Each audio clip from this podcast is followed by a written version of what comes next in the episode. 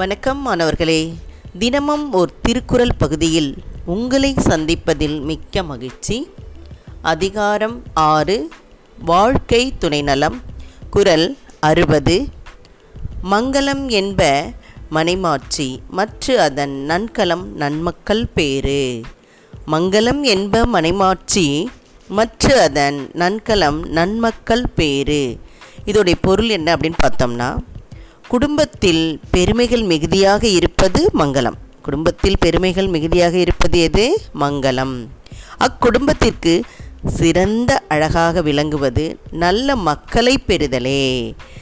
மங்களம் என்ப மனைமாட்சி அப்படின்னு சொல்லும்போது குடும்பத்தை பேணும் தலைவியானவள் எப்படி இருக்க வேண்டுமென்றால் நல்ல குணமுடையவளாக ஒழுக்கம் நிறைந்தவளாக பண்பு நிறைந்தவளாக அறத்தின் மூலம் இல்லறத்தை பேணும் மாண்புடையவளாக இத்தனை நல்ல பண்புகளையும் பெற்றிருந்தாலே அவள் அந்த குடும்பத்திற்கு மங்களமாக விளங்குவாள்.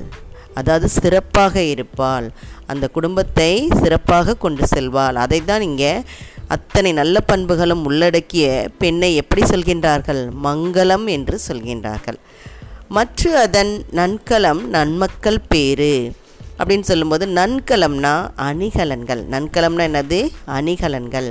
அதாவது குடும்பம் நடத்தும் பெண் ஒழுக்கமுடையவளாக நல்ல சிறப்பான பண்புடையவளாக இருந்தால் அது எப்படி மங்களம் அழகு அழகு சேர்க்கிறதோ அந்த அழகுக்கு அழகு சேர்ப்பதாக.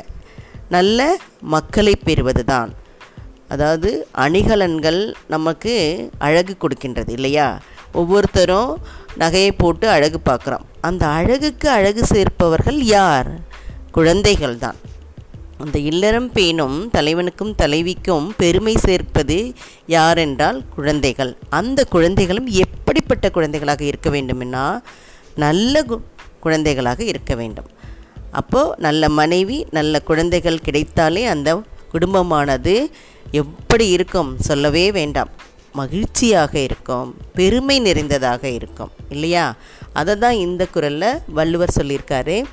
இப்போது ஒவ்வொரு திருமணமாகாத ஆணும் பெண்ணும் எதை தெரிந்து கொள்ள வேண்டும் அப்படின்னா இல்வாழ்க்கை அதிகாரத்தையும் வாழ்க்கை துணைநிலை அதிகாரத்தையும் தான் நல்லா தெரிஞ்சுக்கணும். அப்போ தான் அந்த குடும்பத்தை சிறப்பாக நம்ம நடத்த முடியும்.